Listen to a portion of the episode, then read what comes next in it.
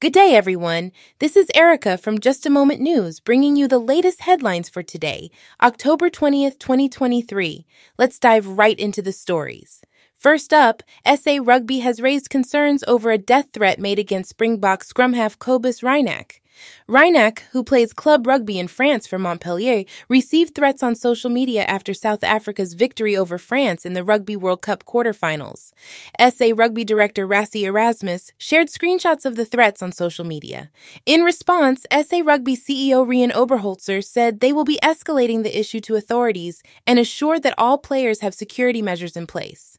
Reinach is the first player reported to receive threats during this Rugby World Cup.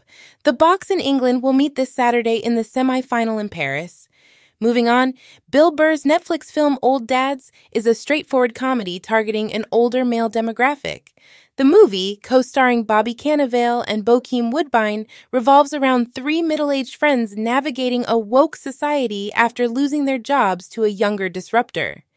While the humor and character dynamics are well executed, the plot elements are predictable. The film is expected to resonate with fans of Bill Burr's comedy style and is now available for streaming on Netflix. In other news, Jon Stewart's Apple TV Plus show The Problem has been canceled after two seasons. Reports suggest that Apple executives were uncomfortable with Stewart's planned discussions around artificial intelligence and China. Although the show received critical acclaim for its political commentary, Apple wanted Stewart and his team to align more with the company's views. Rather than compromising the show's editorial independence, Stewart chose to end the partnership with Apple TV Plus.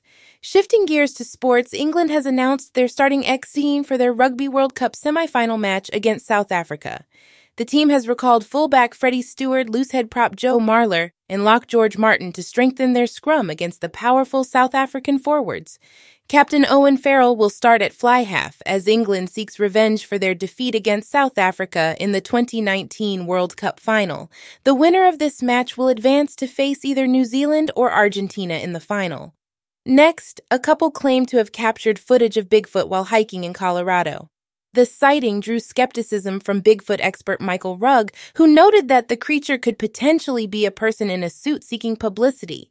Public reactions to the claim have been mixed, with believers and skeptics questioning the authenticity of the footage.